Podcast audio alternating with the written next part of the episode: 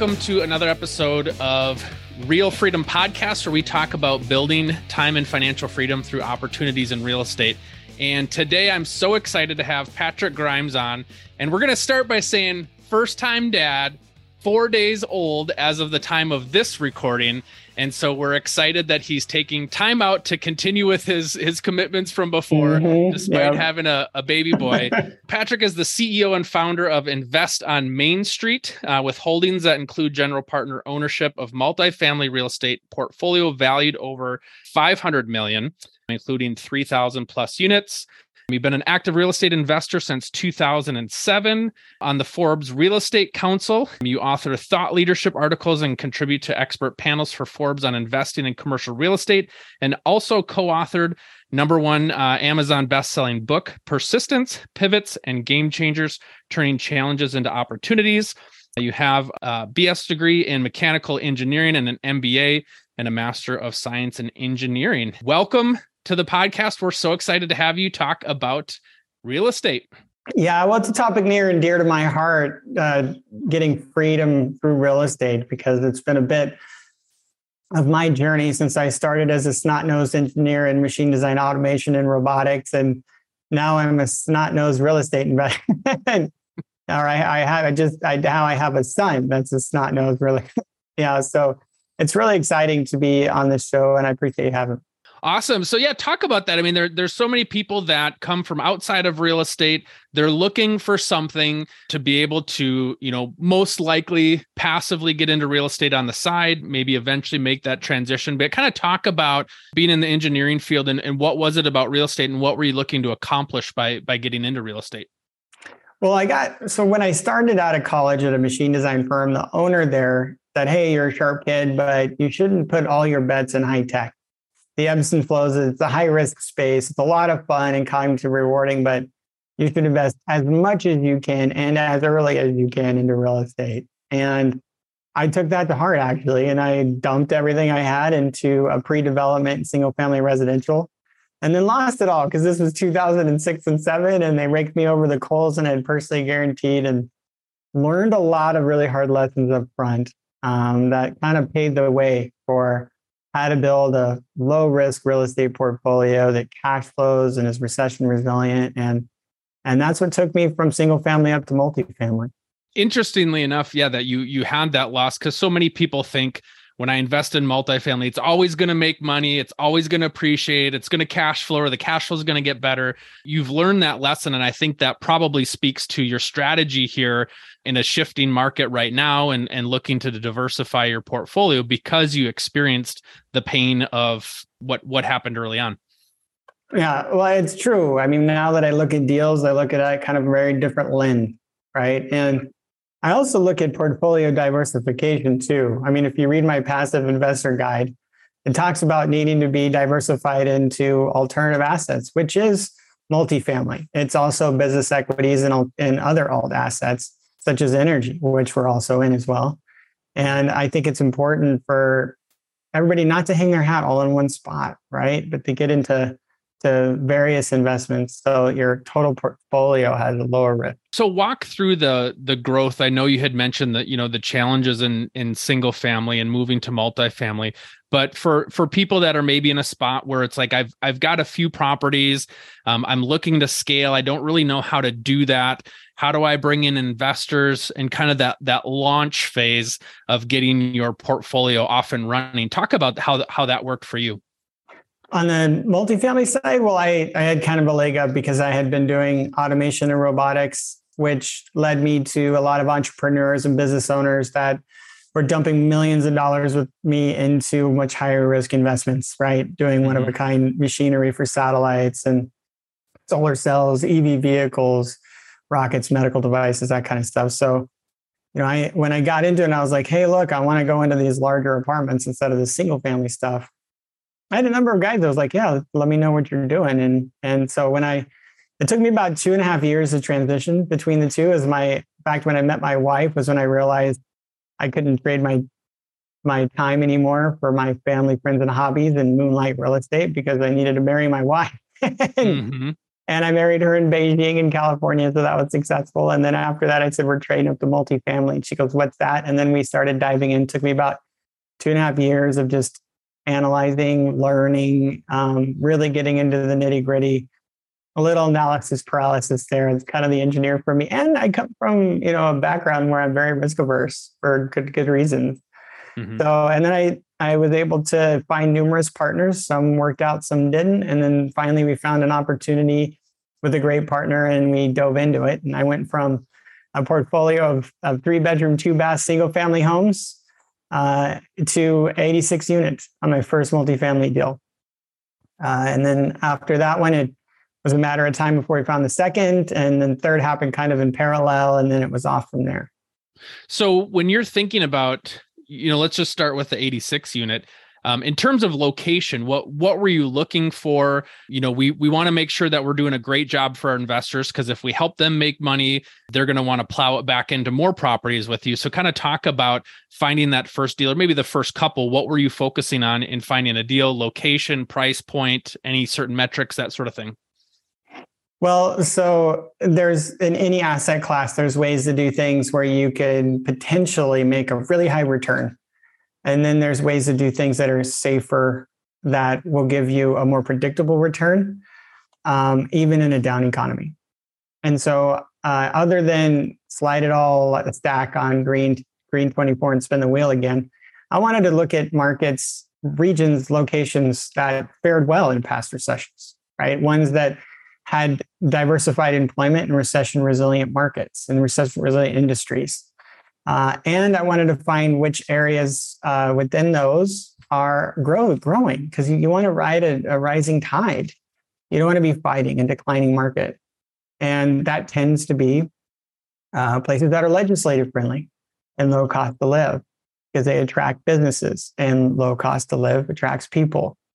And you marry those two with landlord friendly locations that allow you to continue to collect rents and evict bad residents and and uh, allow you to renovate and drive rents up. And they don't have rent control, um, and which allows us the freedom to build a cleaner, safer, improved living experience for our residents in these these properties.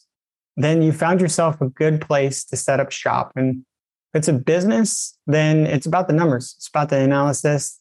But you can't forget that it's also about residents. And a lot of the times we'll get into these deals and they're kind of run down and they've neglected the residents and they lost their building. And we get in there and we make it a better place while returning great returns to our investors. And I think that win win, which I think makes a sustainable company last through a recession. Mm-hmm. Now, talk about you know a lot of syndicators and and larger multifamily folks. It's the value add opportunity. We're going to come in, we're going to pump money in, we're going to increase the rents, we're going to increase the quality of the units. Um, a very key piece of that is good property management. Um, so, talk through your process of you know maybe you're in a new market that you haven't been before you're looking to establish relationships for property managers what are you looking for um, in terms of of finding that person that you're going to link arms with and say hey i trust you with this asset to go make it better so that we can um, so that we can make money off of it it's interesting so starting out i was very much about the larger property management firms because i learned a lot from them. Mm-hmm. uh, they had a lot of high powered people that had been in the industry for 20 years. Uh, that could help us bring in partners, contractors, uh, teach us uh, metrics and things like that. It wasn't until COVID that I kind of flipped the script on that. And I realized that the properties that were outsourced uh, to property managers struggled. And that was because the property managers had a hard time keeping their people. They weren't paying them very much, just, just enough. And they were relying on training and replacing them frequently, not long term loyalty and investing in their people. Uh, they're in large, large, uh, large property managers. Oftentimes, they're a commodity, and it turns out that those leasing agents and those maintenance guys are controlling multi-million dollar investments, and they're the lowest paid people in the business. And so, it really is a people business, whether it's your property managers, your residents, or your investors. And so, ever since then, I've been a bigger fan of vertically integrated property management because through COVID on the properties where we were vertically integrated, we were able to knock on the doors, hear the tenant's story, understand why they're not paying rent, help them fill out the renter assistance assistantship, and then find the ones that wouldn't talk to us and found the ones that were just scheming the system. And we're able to figure out which ones were worth sticking with and which ones weren't on the on the other side. And when you were able to control all the way down to the tenant experience, you're going to have a better, happier tenant that's going to pay you and work with you to get paid, whether it's through themselves or through government assistantship. And many of the investments we're finding that are distressed, like ones that have 19% bad debt, 19% of people not paying. Those are people that treated their residents as, as a commodity, treated their local. Uh, in fact, we brought back some of the old leasing agents that they had churned through. Um, and uh, so that's kind of what we look for, I'd say. and that helps to give a little bit of an explanation. That's good to hear because for somebody looking to do this and looking to scale, obviously you have to succeed through great people.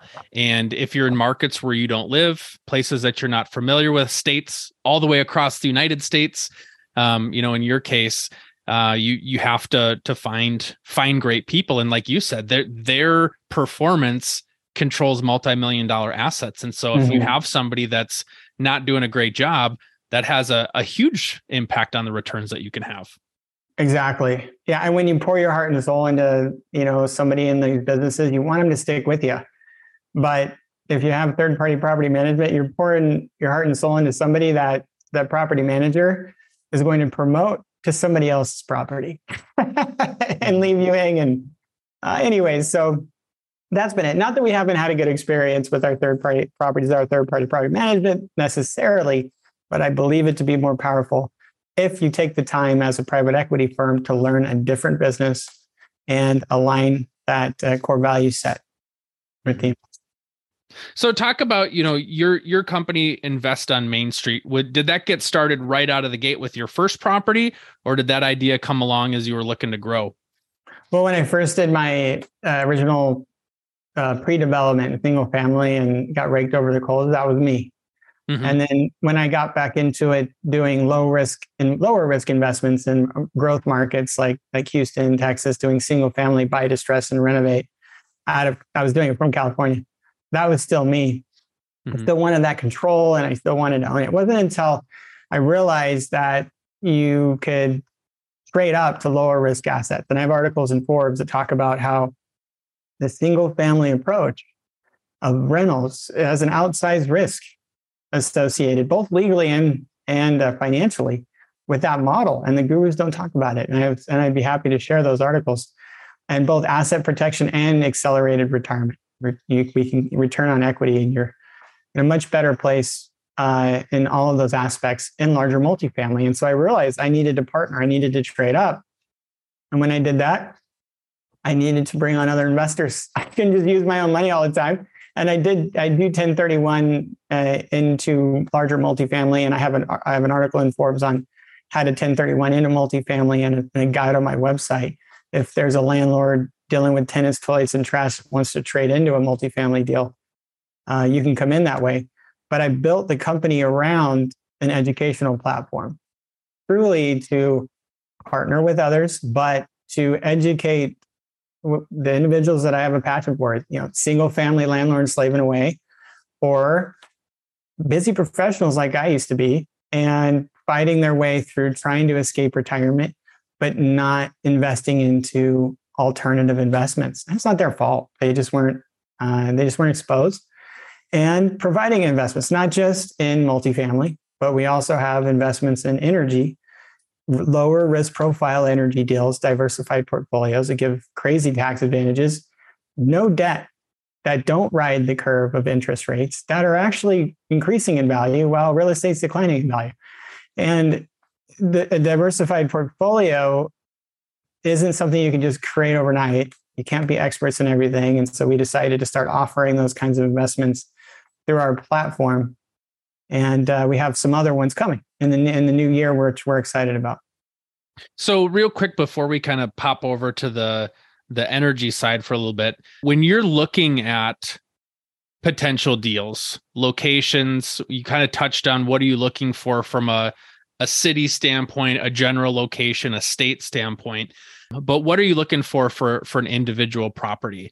Are you working through boots on the ground brokers. You're obviously been around long enough. You've built some great relationships. But for people looking for great deals, how, how do you find those? So, for the most part, uh, the business of the syndication space is saturated. And the quote value add phrase shows up on every broker package. Mm-hmm. So it, when somebody's used to describe everything, then it's meaningless, right? And um, to say you're doing value add deals or deals that you're going to buy, distress, and renovate, improve is almost cliche because everybody's saying they do it. Every broker says that's what they have. And to your point, the reality is most of the investments that people hear about or the per- the, the properties for sale are there's like 20 or 40 people clamoring paying to the highest bidder to get those uh, so pretty much all of our properties have come uh, from off market pocket listings from brokers uh, lenders or even insurance agents that have made a connection we've closed on them quickly oftentimes with our own capital or through a family office partner and then backfilled it with the syndication. And we close on them quickly to get the biggest discount we can. Just like we found this asset, an operator that had a 14% not collected rent and a building burned down.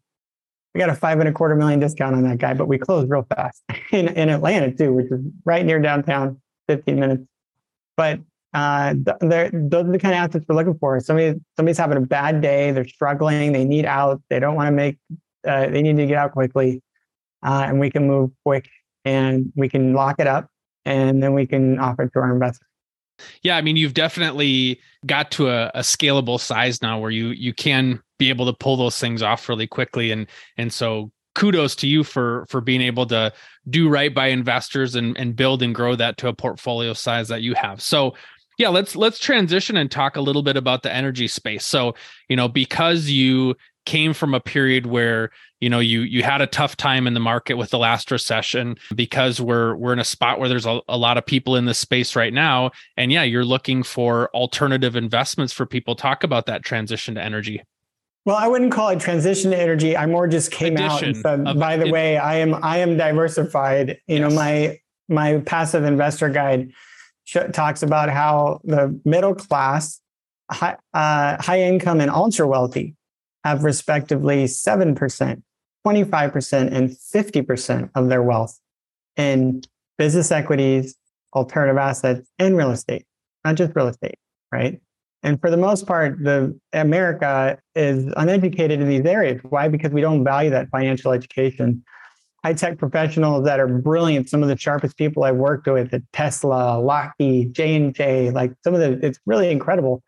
But all they know about is their 401k or maybe they're lucky enough to graduate to an IRA through their employer or a financial planner. Uh, unfortunately, all of these, uh, or maybe they're day trading stocks on the side and maybe dabble in crypto, but those are not sustainable retirement solutions. But all of these that I just listed are correlated assets to the stock market.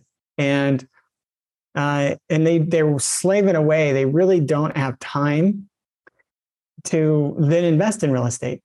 Or maybe they're the few select few which have broken away and done it and given it a shot. Well, I'm going to share that through, and I can happy to share with your listeners that if they're doing it themselves, then they're trading time away from their family, friends, and hobbies. So, kind of the graduate school version is to try and do it yourself, but then the PhD is do it passively through syndications.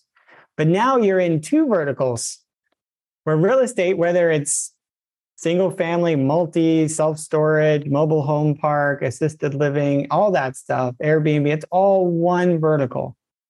And that quote diversification that they think they have between the stock market and real estate really is one correlated asset in real estate and a highly volatile solution in the stock market that won't produce a retirement. And from somebody that has seen a market crash in 2009 and 10 and lost it all, as I mentioned, I believe in diversification. It happens to be that my family actually collects royalties and oil, and uh, but most of my investors, they're lucky enough to even get into real estate. How could they possibly find any other assets which are totally different than real estate, non-correlated than real estate, so that they follow different market trends?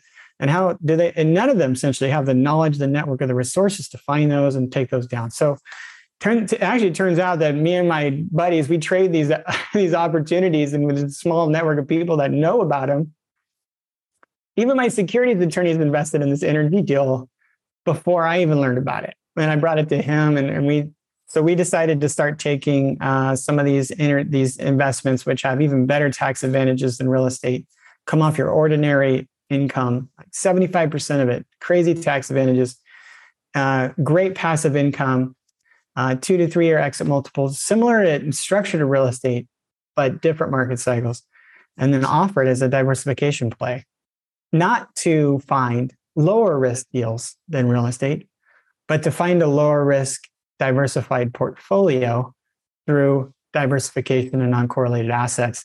And we know that they're not fraudulent. They have a track record, you know, 30 year, third generation, long standing firms. And properties that are investments that we are invested in too. So those are hard to find. And our journey now is to kind of make good on instead of me just tell everybody, you need to go be diversified, me to say, well, like, here's some vehicles for you to get there. So now you have additional offerings for your investors where hey you can you can choose make a couple of choices. And yeah depending where they're at in their life it's not all my eggs are in the real estate basket. And whether it's just diversified through like you said mobile homes single family multifamily now it truly is another opportunity for diversification. And so you take a defensive approach and a, a protective approach as well um, to your portfolio yeah exactly and we have other ones coming up and ta- it's taken years to get to the point where we launched alternative assets. Well, it turns out multifamily and real estate is an alternative asset. So the real perspective is real estate never really was the end game. Real estate is one of other alt assets, right? And there are others, and we're gonna we're we're bringing more and more of those on and structuring those way those those specific opportunities that we feel comfortable. I'm a very risk averse guy, so it's very difficult for me to get on, on board with things. Like I said, it took me two and a half years to warm up to one specific niche of multifamily value add real estate. Uh, and so I'm getting there now with uh, some other assets that I can then offer. You can set up a call and I'd be happy to chat with you. What's been the feedback from your investors now having these additional opportunities?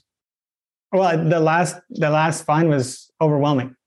Pretty mm-hmm. much everybody resonates with the fact that holy, you know, you're right. I'm in all these real estate products and I'm not in anything else. In fact, right? I was the guy who wrote an article in Forbes that said multifamily is the best hedge against inflation. Well, I still believe that to be true over the long haul. But right now, everybody from Goldman Sachs, Chase, Elon, even Warren Buffett just bought a $12 billion stake in oil and gas. Robert Kiyosaki just in March bought oil and gas, a rich dad, poor dad guy in Texas and North Dakota. And this cycle in real estate and at this cycle in energy, energy is a better hedge against inflation. The future is bright, cash flow is going up, valuations are going up. Where in real estate, interest rates are going up, cash flow is going down, and valuations are waning. That doesn't mean our multifamily deals won't do well. They have been built to do well through these recessions, but in this market cycle, energy is the right time to it's the right time to invest in energy. You know, you can get into it, but OPEC dialing back 2 million barrels a day to force energy up, Russia misbehaving, EU pulling out of natural gas. I mean, we all want sustainable energy to be the end game. But if you look at the graphs, it's not going to happen in our lifetime. We're making progress.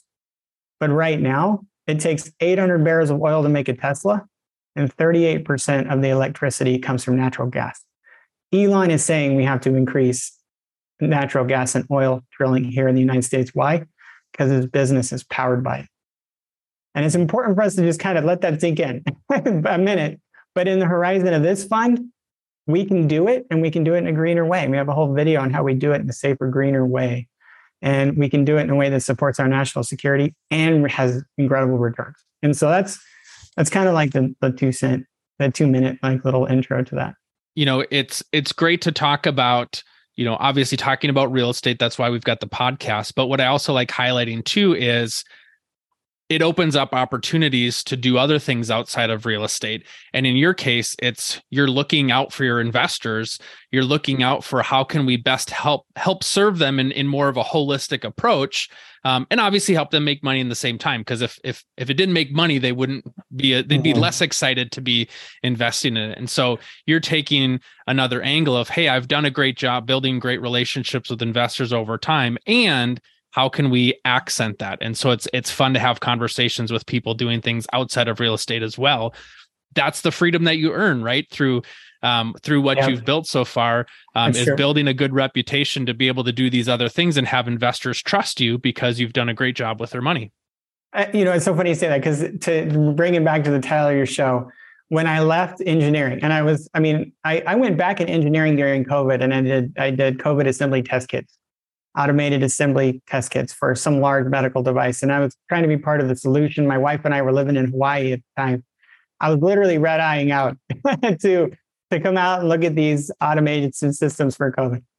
But after COVID, I, I did walk away from engineering and even in a part time role. And it was that freedom to do that, which allowed for the time for me to, to really launch Invest on Main Street Alternative Assets. And there you go, man. There it is. Awesome. Well, Patrick, for people that want to learn more about you, and obviously you're a brilliant person. Um, so, how can they uh, reach out to you and connect? Uh, so, investonmainstreet.com, invest on main and then street all spelled out.com. We have offerings at the top of the page there in multifamily and energy. Uh, my number is two, uh, sorry, my, uh, my email is patrick at investonmainstreet.com. Patrick C-K, P-A-T-R-I-C-K at investonmainstreet.com. And if you're interested, uh, I do have a book out that made an Amazon number one bestseller. And it was a really fun project I did with some really cool people. It's persistence, pivots, and game changers, turning challenges into opportunities. And there's the guys that I did it with and gals.